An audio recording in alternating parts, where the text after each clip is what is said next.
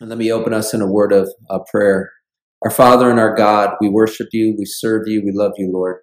And we just want to spend this next hour or so together uh, speaking about the chapter that really gives us some insight into the heart and mind of Jesus Christ as he's preparing to go to the cross.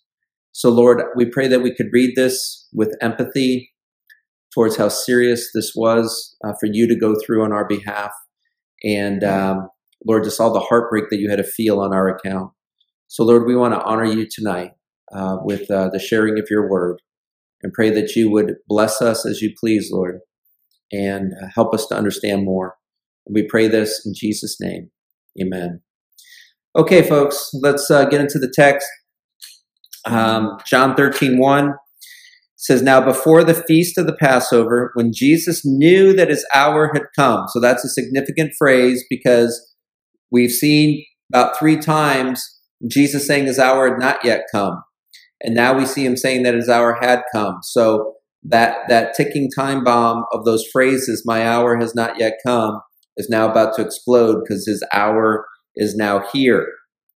So G- Jesus, knowing that his hour had come and that he should depart from this world to the Father, having loved his own who are in the world, he loved them to the end. Couple thoughts on verse 1.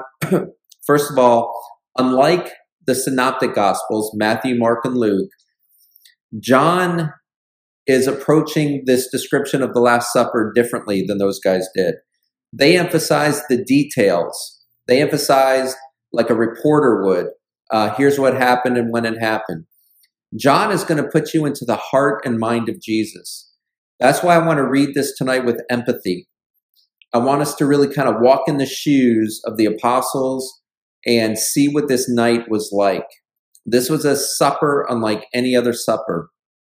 And so we're not getting um, we're not getting a detailed account of what happened. We're getting the heart here of what happened. That's what John does for us. So this verse finishes by saying he loved them to the end. That's not a chronological description saying now's the end of his life and he loved them all the way to the end. This is much more of a depth of his love description. He's loving them to the uttermost. He's loving them as deeply as they, as they can be loved. So, with his divine nature, his love can be, as hymn writers have expressed and psalmists have expressed, higher than the heavens, deeper than the oceans. So that's the love that's going on here that he wants to show his apostles. So some of you know what's coming. Some of you know it's the foot washing. Now, how shocked would you be when you learn that the depth of divine love is about to be expressed? And when Jesus Christ wants to show the depth of his divine love, he washes feet. Think of what that must mean, that servanthood of our God. Now, here we're getting that we what Jesus knows. He knows that his hour had come. So we're in his mind here. He, he's thinking that he's about to depart from this world to the Father. So he knows he's leaving this world and going to the next world where he had come from. So I know when I go back home up into the Buffalo area, there's a great excitement for me, uh, especially when people that still live there when I lived there, there's a great excitement going back as a teenager and so forth uh, to going back where I came from. Can you imagine if where I came from was heaven? How excited I'd be to go back, especially after walking this earth for a while. So Jesus has in his mind that I came from the Father, I'm going back to the Father, and his hour has come, and I want to show my apostles how much I love them. So verse 1 really sets the stage for the next 30 verses. Uh, verse 2 After and supper being ended, the devil, having already put into the heart of Judas Iscariot, Simon's son, to betray him, so Satan's already at work at this supper through Judas. Jesus have all authority now. I have all authority over the entire universe. Now, doesn't that make the foot washing even more spectacular? that with all authority, this is what he's choosing to do. Can you imagine if somebody that was strictly a man had all authority? Do you think he'd be washing feet? Okay, but that's what our God does. So, um, knowing that the Father had given all things into his hands and that he had come from God and was going to God, there's the homegoing of him. What does he do with these thoughts in his head? I have all authority. I'm going back to my Father, so I'm not going to have issues with Pharisees and betrayals and denials and all these things. I'm not going to have any of that anymore. It's going to be perfect. What does he do in that situation? Where you're about to get seven action words that Jesus performs with all these thoughts in his head and with all of this love in his heart. These are the seven things that he does. It says in uh, verse 4 the first thing he does is says he rose from supper. Second thing he does is he laid aside his garments. The third thing he did was he took a towel. Fourth thing he did was he girded himself. After that, the fifth thing he did was poured water into a basin. The sixth thing he did was begin to wash the disciples' feet. And the seventh thing he did was to wipe them with the towel with which he was girded. Now, scholars have called these seven actions the seven verbs of our salvation. Why are these the seven verbs of our salvation? Because through Isaiah's gospel and through um, Philippians chapter 2, which I'm going to go to in a moment, um, we see Jesus cosmically doing these acts that he was doing specifically at this Last Supper. So the first thing Jesus did was it says he rose from, from the table, he rose from supper. Isaiah 6, in Isaiah 6, Isaiah has a picture of God seated on his throne with the train of his robe filling the temple. That's the throne that Jesus rose from to come to the earth. As John 1:14 says, the word became flesh. So Jesus rose from his heavenly throne, just like he rose from the supper here. Then he laid aside his garment. That garment is also seen in Isaiah 6. That's the train of his robe that's filling the temple. That's the heavenly look at his garment. What's the earthly look at his garment? It's the rabbinical robe that he's removing now to serve them. So this is his robe of majesty that's being laid aside. And it says he took upon he took um, a towel. This is this is equivalent to Luke chapter two, where he took upon himself humanity. Luke chapter two, verses six and seven. I want to read those because I want you to get this picture. It says that so it was while they were that while they were there, the days were completed for Mary to be for Mary to um, for her to be delivered. And she brought forth her firstborn son and wrapped him in swaddling cloths and laid him in a manger because there was no room for him in the inn. He's taking upon himself humanity here. And it says he girded himself with a towel. That's the equivalent of him girding himself with flesh. Um, he girds himself with flesh. That's John 1.14. The word became flesh. And then he pours water into a basin. This is equivalent him pouring out his blood for us. It's John 19:34 where they stab him in the heart to make sure he's dead and it talks about the blood pouring forth and the water pouring forth. So he poured out his blood and in John 13 he's doing it to wash their feet. Cosmically he's doing it to wash away our sins. It's 1 John 1 9. If we're faithful to confess our sins, he's faithful and just to forgive us our sins and to cleanse us from all unrighteousness. There's the cleansing, the washing away of our sins, 1 John 1 9. And then it says he wiped their feet dry. This is equivalent to Revelation 21 4, where he says he will wipe away every tear from our eyes. So the picture is this. In John 13, he rises from the supper, he lays aside his robe, he takes upon himself a, a, a towel and girded himself with it. He poured out water into a basin to wash their feet and wipe them dry with the towel with which he was girded. Cosmically, what he's doing, he rises from his heavenly throne. He girded himself with flesh. That's John 1. He poured out his blood. That's John 19. To wash away our sins. That's 1 John 1 9. And to wipe every tear from our eyes. That's Revelation 21 4. And the humility that is required of God to do all of that is seen in Philippians chapter 2, verses 5 through 10. Philippians chapter 2, verses 5 through 10, where amazingly, when it shows this humility of Christ in the most clear expressions, it starts, the passage starts by saying that we ought to have the same mind and attitude that Jesus had when he expresses this incredible humility.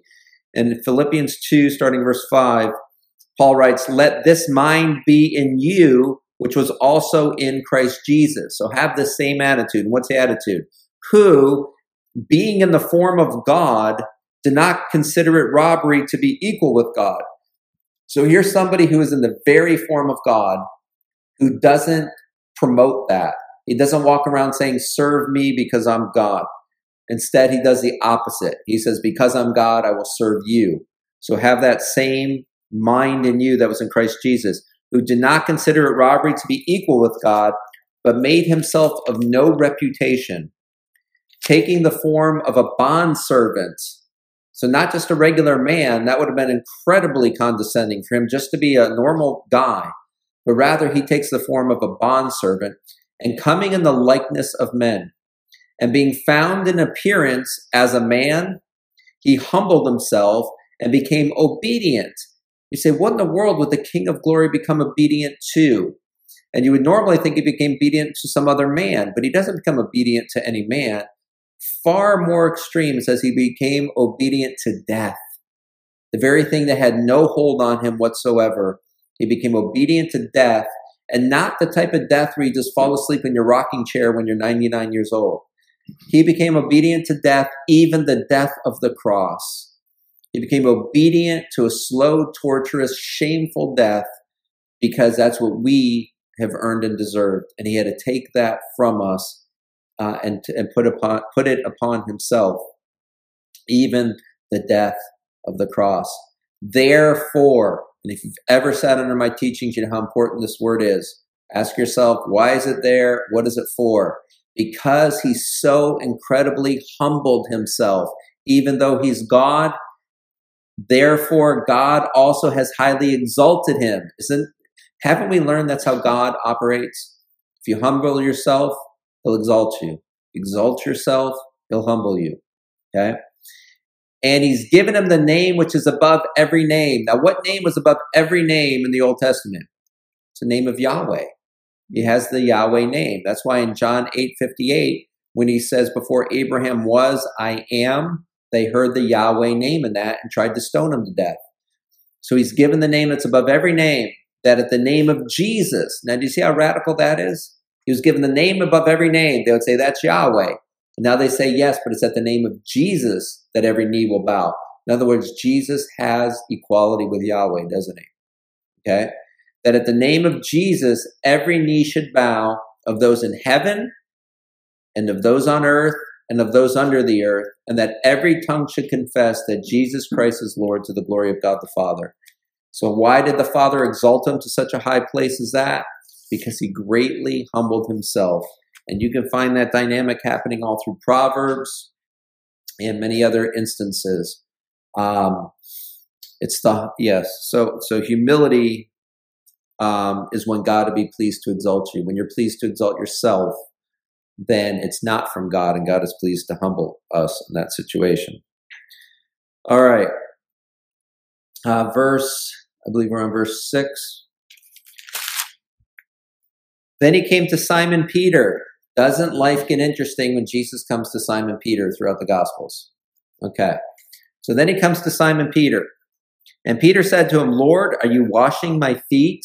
Now, before we criticize Peter, I think if we're all honest, we would be Peter at this supper. We'd be the ones to say, Lord, I know you're master. I know you're king. I know you are far superior to us. You should not be washing our feet. But Peter is the one that spoke up and said that. Once Jesus says, Hey, you don't get it now, but you'll know later, that's when Peter should go, Okay, I'll wait till later till I find out. But he doesn't. So Peter said to him, You shall never wash my feet. Jesus answered him, if, you, if I do not wash you, you have no part with me. So now, what does this impulsive Peter do when he hears the only way to have a part with Jesus is to let him wash you? Simon Peter said to him, Lord, not my feet only, but also my head and my, my hands and my head. Now that seems pretty reasonable. That seems like he's all in. But verse 10, Jesus said to him, He who has bathed needs only to wash his feet, but is completely clean. And you are clean, but not all of you, for he knew who would betray him. Therefore, he said, You are not all clean. Now, what in the world's going on there? Now, the dynamic that I see here. Now, you can read five commentaries and you will probably get six or seven different opinions on this. Okay. Here's my opinion of what's happening here. And I think if you look at the doctrines of baptism, you look at the doctrines of forgiveness of sin. I think what I'm about to say fits all of that. So here's what I suggest is what Jesus is getting at with Peter. So Peter recognizes the superiority of Jesus Christ and says, This ain't right. You shouldn't be washing my feet. But then Jesus surprises him by saying, If I don't wash you, you have nothing to do with me. So Peter says, And not just my feet, but my head and my hands also. And Jesus says, You're already clean. You only need your feet washed. So what what would make Peter already clean, but only needing his feet washed? I believe he's saying you're a baptized believer. That's the one time washing that you don't have to keep doing over and over again, and why Jesus doesn't want to wash his head and his hands anymore because he's baptized. He's clean. That's a one time event. We only get baptized once, and it lasts us for a lifetime. But then he says, But you need your feet washed through this.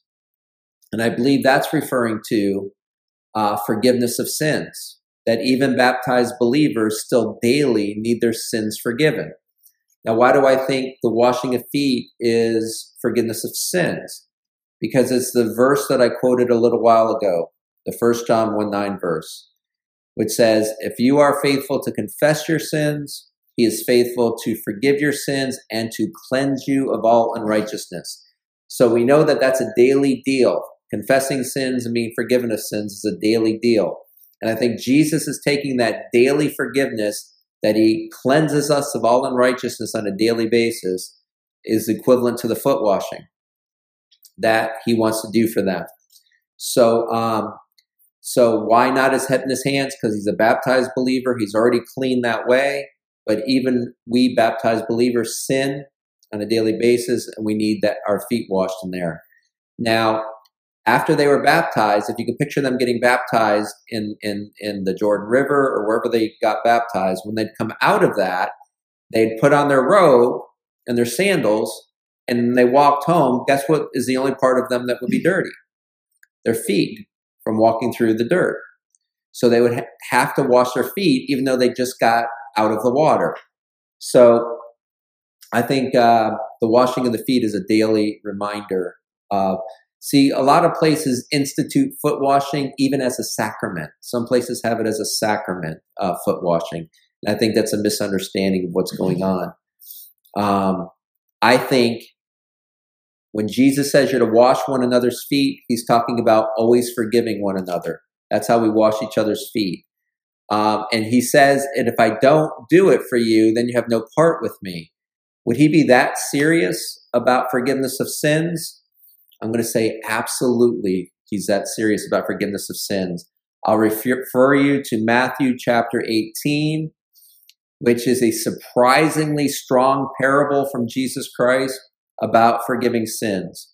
I'm going to read from Matthew 18, starting in verse 21, all the way to verse 35. Then Peter came to him and said, Lord, how often shall my brother sin against me and I forgive him? Up to seven times? Jesus said to him, I don't say up to you up to seven times, but up to 70 times seven. Because I want you to forgive 70 times seven, endlessly forgive, let me tell you what the kingdom of heaven is like. Therefore, the kingdom of heaven is like a certain king, that's going to be his father, who wanted to settle accounts with his servants. And when he had begun to settle accounts, one was brought to him who owed him 10,000 talents. Now, 10,000 is always a number for not countable. It's just this incredibly high number. And a talent was a year's salary. So imagine owing 10,000 years' salary. And you can't pay it back, is the idea. But he, as he was not able to pay, his master commanded that he be sold with his wife and children and all that he had, and that payment be made. The servant therefore fell down before him, saying, Master, have patience with me, and I'll pay you all. Then the master of that servant was moved with compassion, released him, and forgave the debt. Now keep in mind that represents God. Moved with compassion over your confession of your inability to take care of your own sin. But that servant went out and found one of his fellow servants who owed him a hundred denarii. Now, a denarii is about a month's wage, or I'm sorry, a day's wage. So this is about three months' pay, which you can pay back over time. And he laid hands on him and took him by the throat, saying, Pay me what you owe. So his fellow servant fell down at his feet and begged him, saying, Have patience with me, and I'll pay you all. And he would not, but went and threw him into prison till he should pay the debt. This was their debtor's prison back then. So when his fellow servants saw what he had done, they were very grieved and came and told their master all that had been done. Then his master, after he had called him, said to him, You wicked servant. Now, what, what's happening here? The man that was greatly forgiven a tremendous debt wouldn't forgive a lesser debt. And what did God call him? Wicked. His lack of his ability to forgive, God said, You're wicked. Now, let me finish the parable and I'll talk about that a little bit more. I forgave you all that debt because you begged me. Should you not also have had compassion on your fellow servant just as you had just as I had pity on you? And his master was angry and delivered him to the torturers until he should pay all that was due him. How long would it take him to pay all that was due him? He'll never be able to pay it all. That's eternal. And what is the consequence? It says torture. You're getting a doctrine of hell there. So my heavenly Father also will do to each of you from his heart, if from his heart does not forgive his brother his trespasses. Now, is forgiveness important? I think that speaks for itself. Okay. Now, why should you forgive? Because whenever I teach this, I try to be keenly aware that there's probably at least one person saying, You have no idea what this so and so person did to me. And it could be rape, it could be child molestation, it could be any number of things that I have never mm-hmm. had to experience in my entire lifetime. I'm not being unsympathetic with the depth of the pain that you might be you may have experienced from somebody. What I am being is this. I'm being encouraging and saying maybe you have no idea the depth of freedom from that pain that forgiveness will offer you. And I'm not saying you have to look this person in the eye and say, I forgive you. I'm just saying, even at a distance, when they don't even know, Jesus says you have to forgive them from your heart. You see, God works forgiveness not for the benefit of the offender, He works forgiveness for the benefit of the offended. He wants to free your soul. Now, He's saying your basis for forgiving is this you, as a sinner, need to forgive somebody else who's a sinner. Well, but you've sinned against God also, who's not a sinner.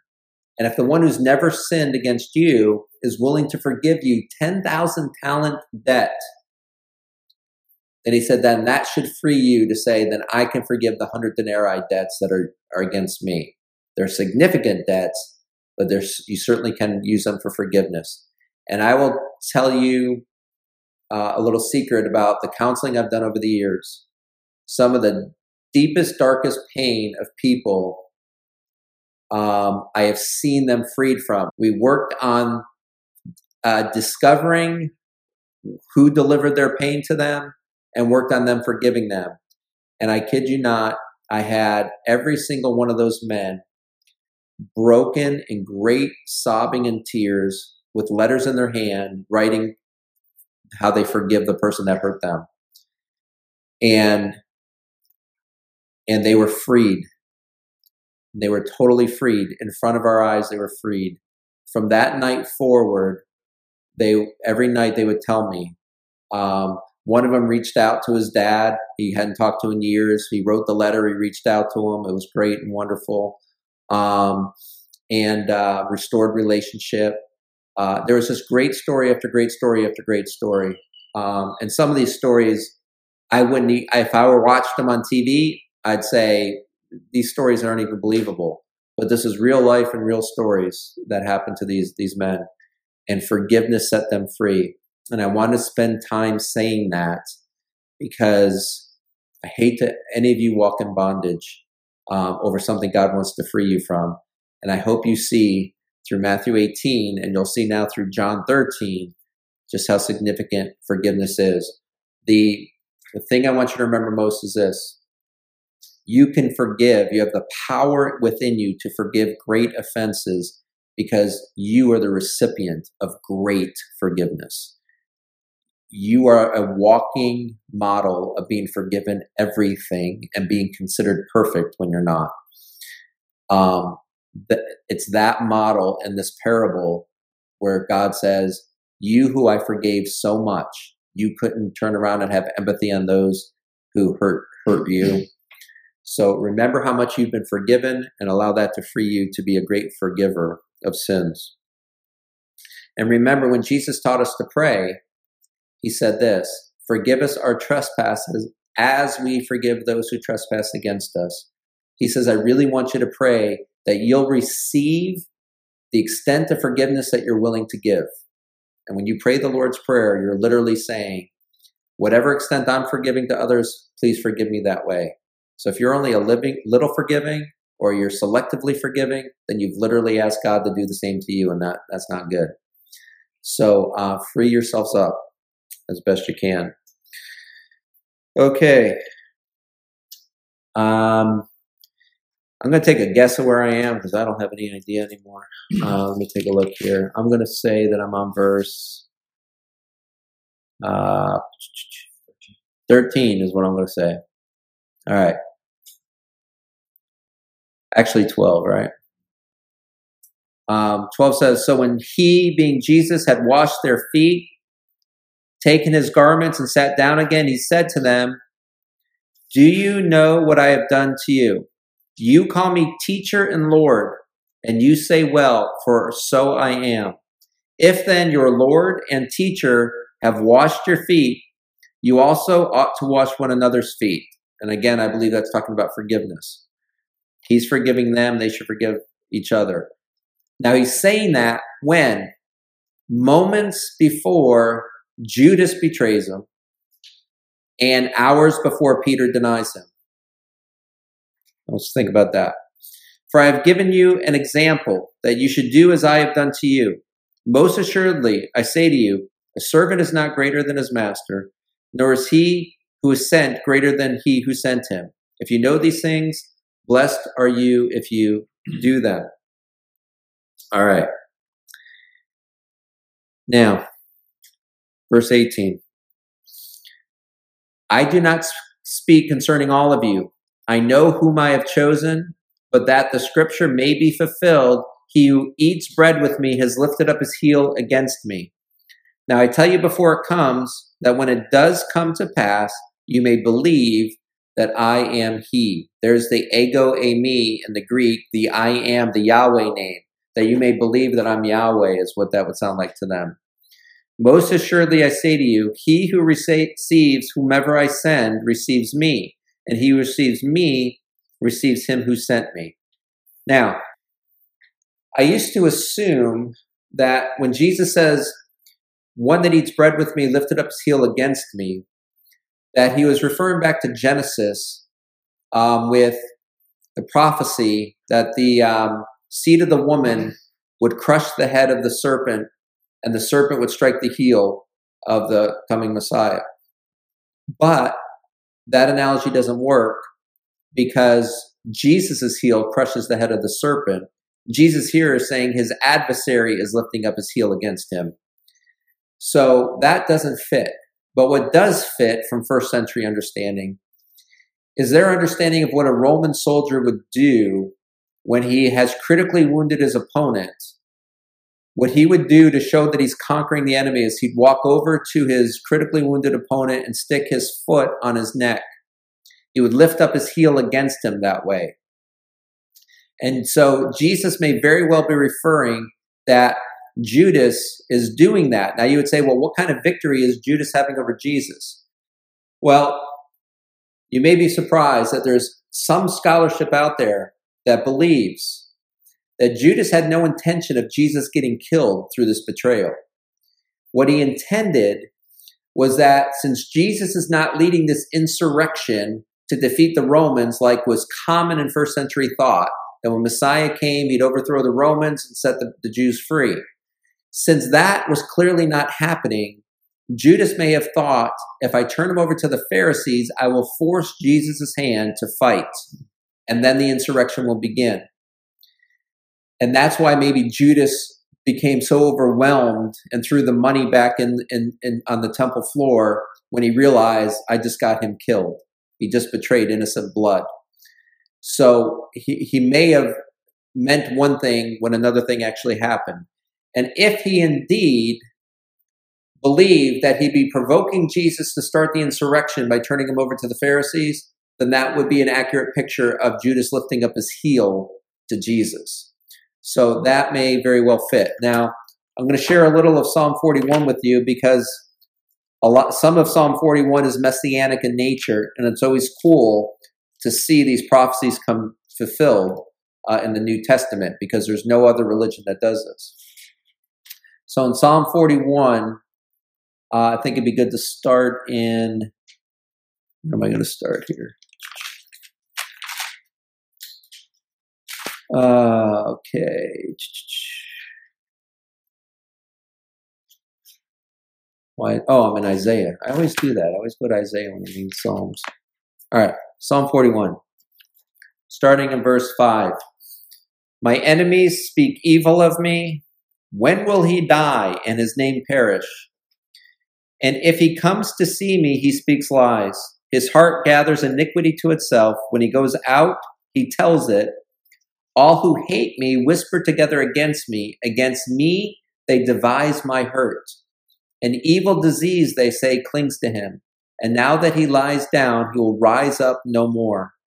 Even my own familiar friend in whom I trusted, who ate my bread, has lifted up his heel against me. So Jesus is saying that this Last Supper is going to fulfill that psalm there. His own familiar friend in whom I trusted. And if you ask yourself, when did Jesus ever trust Judas? Number one, he called him to be one of the 12. And number two, he called them to be in charge of the money, didn't he? It's I don't know of anybody that put somebody in charge of the money that didn't trust that person. So um, th- this is the fulfillment of Psalm 41 here. All right. Now, verse 21. When Jesus had said these things, he was troubled in spirit and testified and said, most assuredly, I say to you, one of you will betray me. Now, again, think of what that would sound like to you if you were sitting at this supper table. It's hard enough for you to hear Jesus talk about his impending arrest and death. That was never received well by the apostles. But now you're hearing that one of you sitting at the table will initiate it, that you will be his betrayer. Then the disciples looked at one another, perplexed about whom he spoke.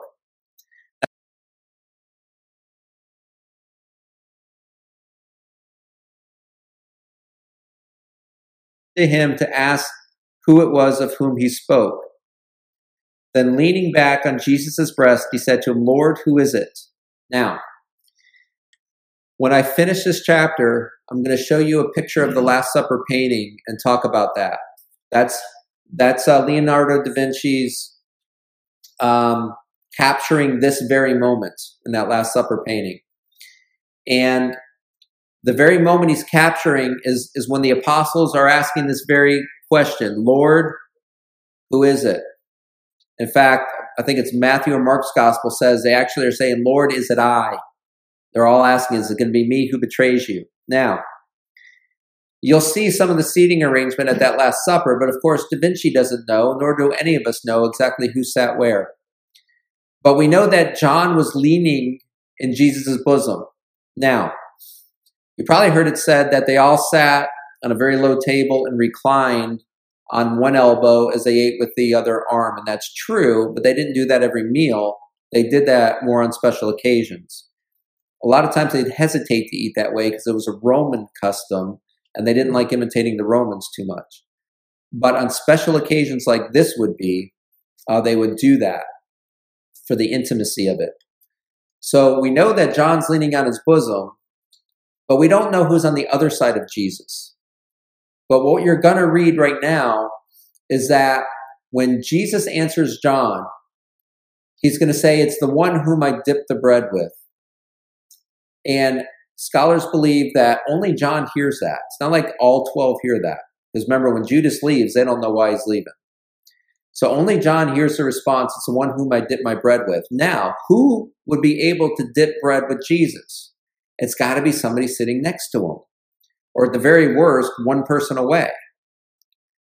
So it's very likely Judas is immediately on the other side of Jesus. And if he is, remember the two apostles, James and John, when they said, One of us wants to sit at your right and one at your left in the kingdom?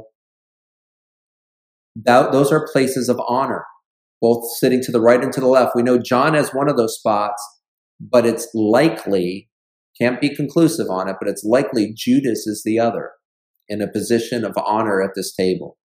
And he just had his feet washed by Jesus Christ, didn't he? And he's very likely sitting at the place of honor because he has to be able to reach the same dish as Jesus to dip in. So it's amazing to me the depth of the opportunity and the compassion that Jesus has that he would even seat Judas after washing his feet in a place of honor. That really shows us that we are accountable for our sin. God is there to really give us every opportunity to be blessed. Verse 26 Jesus answered, it is he whom I shall give a piece of bread when I have dipped it. And again, I would personally think only John heard that answer. Because if Judas heard it, I wouldn't think he would dip at that moment. That'd be kind of silly. And if everybody heard it, it'd be kind of silly to dip when he just said that. And having dipped the bread, he gave it, he gave it to Judas Iscariot, the son of Simon. Now, after the piece of bread, Satan entered him. So now we're at a moment where you have Satan in Judas, making him Satan incarnate. He's Satan in the flesh now. And Jesus is God in the flesh. So can you imagine this moment? You have Satan in the flesh and Jesus in the flesh sharing a piece of bread together. Isn't that remarkable? They're sharing a piece of bread together, and within 24 hours, both of them will be hanging from trees. So, what's the difference then between Jesus and Judas, between good and evil? if they're both in this moment sharing a piece of bread and within 24 hours both hanging on trees, you've probably already anticipated the answer that only one of them will get up again.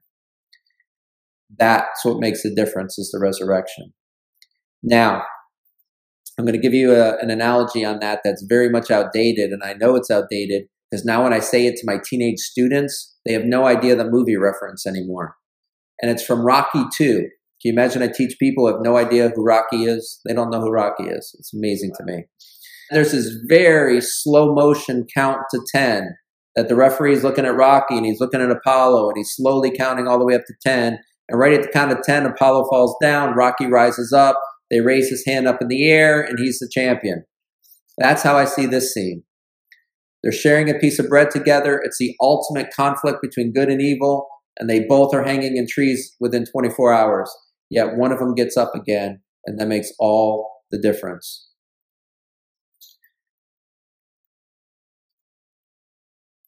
All right, so verse 27 Now, after the piece of bread, Satan entered him. Then Jesus said to him, What you do, do quickly. And I can't imagine anybody else heard that because they don't understand what's going on. But no one at the table knew for what reason he said this to him. For some thought, because Judas had the money box, that Jesus had said to him, Buy those things we need for the feast, or that he should give something to the poor. Having received the piece of bread, he then went out immediately, and it was night. Now, if you've been with me for any length of time, hopefully I've taught you about chiastic patterns. what's happening here is, a, is, is kind of a neat picture. And way back in John chapter 3, when Jesus meets Nicodemus for the first time, Nicodemus comes to Jesus at night. That means it's dark. And Jesus is the light of the world. And Nicodemus goes from darkness to light in John chapter 3. It's kind of this introduction of light into this dark world. And Nicodemus gets to experience that in John 3. And we are told that he came at night. And then we know he accepted Jesus' testimony. And so he comes into the light. Now, when does that light end? Well, a couple chapters ago, we heard Jesus say, While I am with you, I am the light of the world. And I have to work while it's light because there's 12 hours of daylight. We work when it's daylight. I'm light. So you have to work while I'm here. I have to do things while I'm here. So when does that light end? Well, now we get this, this, um, statement of, and it was night. Now the darkness starts again. And what's going to happen from this point forward? It's going to be all betrayals, arrests, beatings, crucifixions until the sun rises on the first Easter morning and the light begins again. So now we enter into the darkness again. It was night.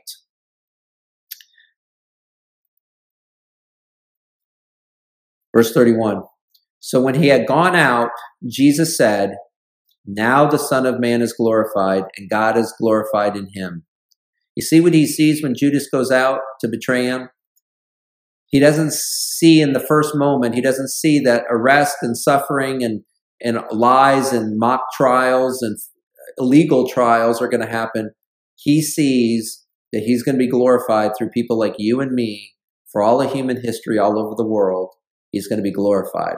He's the joy set before him. He endures the cross. So Jesus says, now the son of man is glorified and God is glorified in him. If God is glorified in him, God will also glorify him in himself and glorify him immediately. Little children. Now remember, his betrayer and his denier are sitting right in front of him, and he still has the heart to say, Little children. Actually, Judas is gone. Little children, I shall be with you a little while longer. You will seek me, and as I said to the Jews, where I'm going, you cannot come. So now I say to you, a new commandment I give to you, that you love one another as I have loved you, that you also love one another. By this, all will know that you are my disciples if you have love one for another. Now, the, the simple command to love one another is not a new command. You'll see that in Deuteronomy, where God commands us to love one another. So, what makes this command new? Jesus says, what makes it new is, as I have loved you, you're to love one another. So now we need to investigate what is this love that Jesus had for them that we're to be imitating.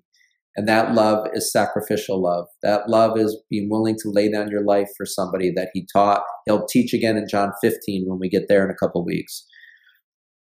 So as I have loved you, you're to love one another. And then he says, by this all will know that you are my disciples. If you have love one for another. Remember, no matter what we're engaged in, we're to be identified and known. Um,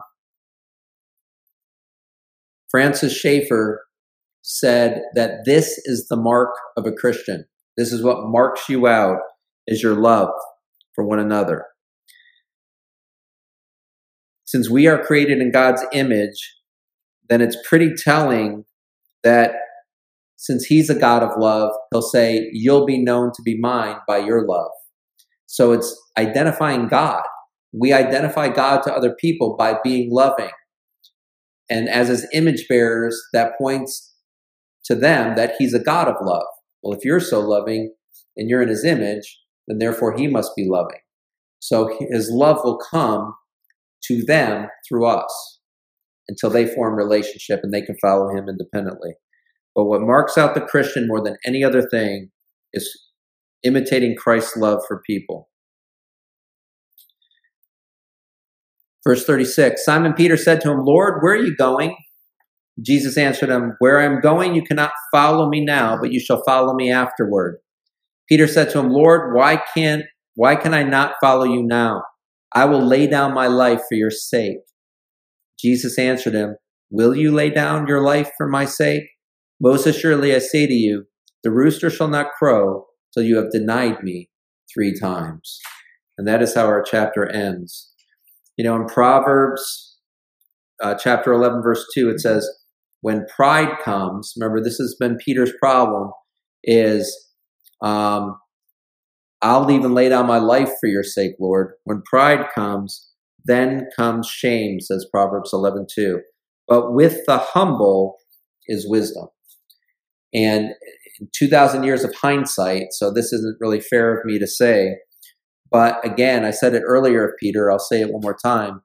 When Jesus says to Peter, Where I'm going, you cannot follow me now, but you'll but you shall follow me afterward. Because of who Jesus is, that's where we just go, okay, I don't understand, but okay. Um, Peter gets into deeper and deeper water when he keeps pushing that. And what I would say to, to you guys and to me is the Lord has spoken many things into our lives. Okay. A lot of the things that we try to form opinions on, we really don't have a right to our opinion on because God has already spoken on that thing. And that's where we need to go. That's enough. God has spoken. Because if I give an opinion that's different from what he has spoken, I have no chance of being right there. I will always be wrong when I oppose God and the opinion that he's put on something. And that's not easy. It's not easy to uphold that standard in today's society. But the rougher society gets against God does not give us any freedom in conforming to that. We've got to hold to God's standards on each and everything. Um, otherwise, we get ourselves in deeper water, like Peter got himself in deeper water. All right, so this kind of leaves um, in the and it kind of leaves you like TV shows like to leave you, like where you're like, no, don't end now. I want to know what's next. But that's how we're going to end it. Um, with with Jesus saying to Peter, before this night is even over, as you just proclaimed your loyalty even unto death to me, uh, we won't even get to morning when the rooster crows before you'll deny knowing me three times. So, um, very difficult way to end that supper for Peter. So uh, what I want to do now, John, can you share that screen? I want to take a look at this Last Supper painting real quick and kind of tell you and show you. Um, do you see what I see? There's like yeah. one picture right in the middle. Yeah. No, I, I see uh, a lady's head right on where Jesus' head should be. okay. yeah. Because I got to show some details here. All right. So, um, one of the things I want to do with this Last Supper painting, as I said earlier, this is the very moment that Da Vinci is capturing, is the moment we saw where all the apostles are asking each other, Is it I, Lord? That's why they look so agitated right now. They just heard a betrayal will happen, and they're all agitated about that. Now, if you look at the ceiling up here, and you look at the floor and the lines in the ceiling, the lines on the floor, um, you'll notice that Jesus is centered under and above the center lines there. He's very much centered under the ceiling and the floor. If you look at the four legs of the table, you'll see Jesus is centered between the two center legs. If you look at the three windows in the back, you'll see Jesus is centered in the center window, centered under the arch over the center window. If you look at the walls on the side, you see they're kind of caving in quickly. More, it looks almost unnatural. And what Da Vinci is trying to do is to draw your eye to the center. He's always trying to draw your eye to the center of this picture uh, by centering Jesus in the middle of everything. And if you look at the apostles, each and every one of them is either gesturing towards Christ or looking towards Christ, but something about that apostle is having your eye want to go back to the center where Jesus is. And certainly the colorful robe of Christ draws your eye to the center. And all and uh, so one of the thoughts Da Vinci is giving in this painting is he makes Jesus the center of everything in this painting. And what should we think about when we look at this painting for our lives? That Jesus ought to be the center of my life. Jesus ought to be the very, very center of my life, the primacy of my life the main person in my life above all others uh, is one of the thoughts that we're to we're to have devotionally when we look at this painting. The other one is uh, a bit more fascinating, a bit more complicated, and it has to do a little bit with uh, uh, Aristotle helps us a little with this because Aristotle had a principle called the ultimate particular. So ultimate, you know what that means? Main, major point, the ultimate, and particular means a, a great detail. So what's the most important detail of this picture, the ultimate particular? Well, with Da Vinci's emphasis on the center, the ultimate particular of this painting is in the precise center of this painting. And when I have my students guess about what's the precise center that Da Vinci is trying to highlight in this painting, they'll often name different things about Jesus, um, his face, or his robe, or his two hands are spread out. Maybe the middle of that is is um, the center. Some will say his heart must be at the center of the painting, and it's not any of those. You got to think of the moment that Da Vinci's capturing here. The moment he announces his betray- Jesus announces his betrayal, and the agitation of the apostles asking which one of them it, it will be. And Da Vinci, of course, paints the apostle John to Jesus's right, and he paints him very feminine looking because he's the apostle whom Jesus loved. So, of course, guys like Stephen Brown, who wrote the Da Vinci Code book and movie, they take stuff like that and say Jesus was married to Mary, and that's Mary by his side there. And that's so absurd because the Gospels literally tell us that John is right next to him. Uh, and it's just the 12 apostles, and Mary's not there. So it's just absurd what people do with these, these things. But, anyways, and it also says that Peter whispered into John's ear Ask him which one of us it is. And there you see Peter with his hand on John's shoulder, whispering in his ear, Ask him which one of us it is. Now, question is, which one is Judas? Well, Judas is right next to Peter there. And he's painted just a little bit darker to show that he's the one that walks in the shadows and that leaves at night. Um, he's gazing at Christ, and he's actually gazing at the ultimate particular of the painting, which I haven't revealed yet. He's gazing right at the ultimate particular. And some of the things that Da Vinci used to show that this was Judas was you can see in his hand that's on the table there the money bag. Uh, the money bag that he would have uh, eventually, he's the treasurer, so he would keep the money bag right there.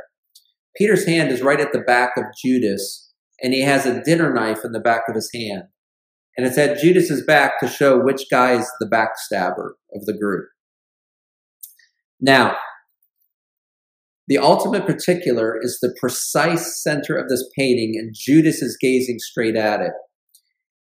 And if you notice, Da Vinci painted Jesus' face slightly turned to his left. And the reason he painted him that way is because it's, it's exposing his right cheek. His right cheek is the ultimate particular of the painting, the precise center of the painting, because it's the point of Jesus' betrayal. It's the cheek that Judas will kiss when he betrays Jesus. So that's what makes this painting so masterful. Whether you're looking at the ceiling or the floor, the apostles or the walls or the windows or the arch, whatever you're looking at, your eye is naturally drawn, especially through Judas's gaze, to the ultimate particular of the painting, which is the cheek of Christ, the point of his betrayal, at the moment that he announces his betrayal. So it's really kind of wonderful. Uh, I, I, I have to try to remember what artist painted another version of the Last Supper because you know these can't be totally accurate because nobody eats dinner on one side of the table. Nobody gets a rectangular table and 12 people jam on one side of it. Uh, of course, they would surround the table completely. And again, they'd probably be uh, closer to the floor than this. But another artist depiction, and I really got to remember this guy's name, but he does something wonderful with his Last Supper painting. He actually puts a dog underneath the table eating crumbs that were dropped on the floor. And the reason he does that, he puts a dog in the painting, is because they considered Gentiles to be dogs. If you remember the Syrophoenician woman who came to have Jesus heal, heal her child, and Jesus said that he only came to the lost sheep of Israel. And she said, But even the dogs eat the crumbs that fall from the master's table. And Jesus was so happy with that response that he healed uh, her child. Well, that's what that version of the Last Supper painting is depicting: is the dogs eating the crumbs from the master's table, meaning that what Jesus is doing uh, at this Last Supper, which is which is uh, issuing in a new covenant in His flesh and in His blood, that that will be for the Gentiles also. And that's what that dog under the table represents, that we get to have those crumbs uh, from the master's table. And it's pretty wonderful. Okay, so let me close this in a word of prayer. If uh, you could take that away, that'd be great. Um, let's pray together. Father, in Jesus' name, Lord, we thank you that we can even participate in sharing of your, your supper, Lord, uh, your broken body and your shed blood every time we take communion together. And Lord, you ask us that every time we do that, we should remember you whenever we break bread together. So, Lord, we just want to take this time as we've read this chapter to remember that you're a great Savior, that you've done remarkable things on our behalf and for our benefit. And Lord, I pray that hearing these words tonight would encourage our hearts to follow you better, to love you better, to walk with you more closely. That we would glorify you in all that we say and do each and every day. God, we ask that you would continue to forgive us our sins because they are many. And we lay them at your feet, Lord, of the cross, and thank you that you cleanse us from them. And we celebrate you now in Jesus' name. Amen.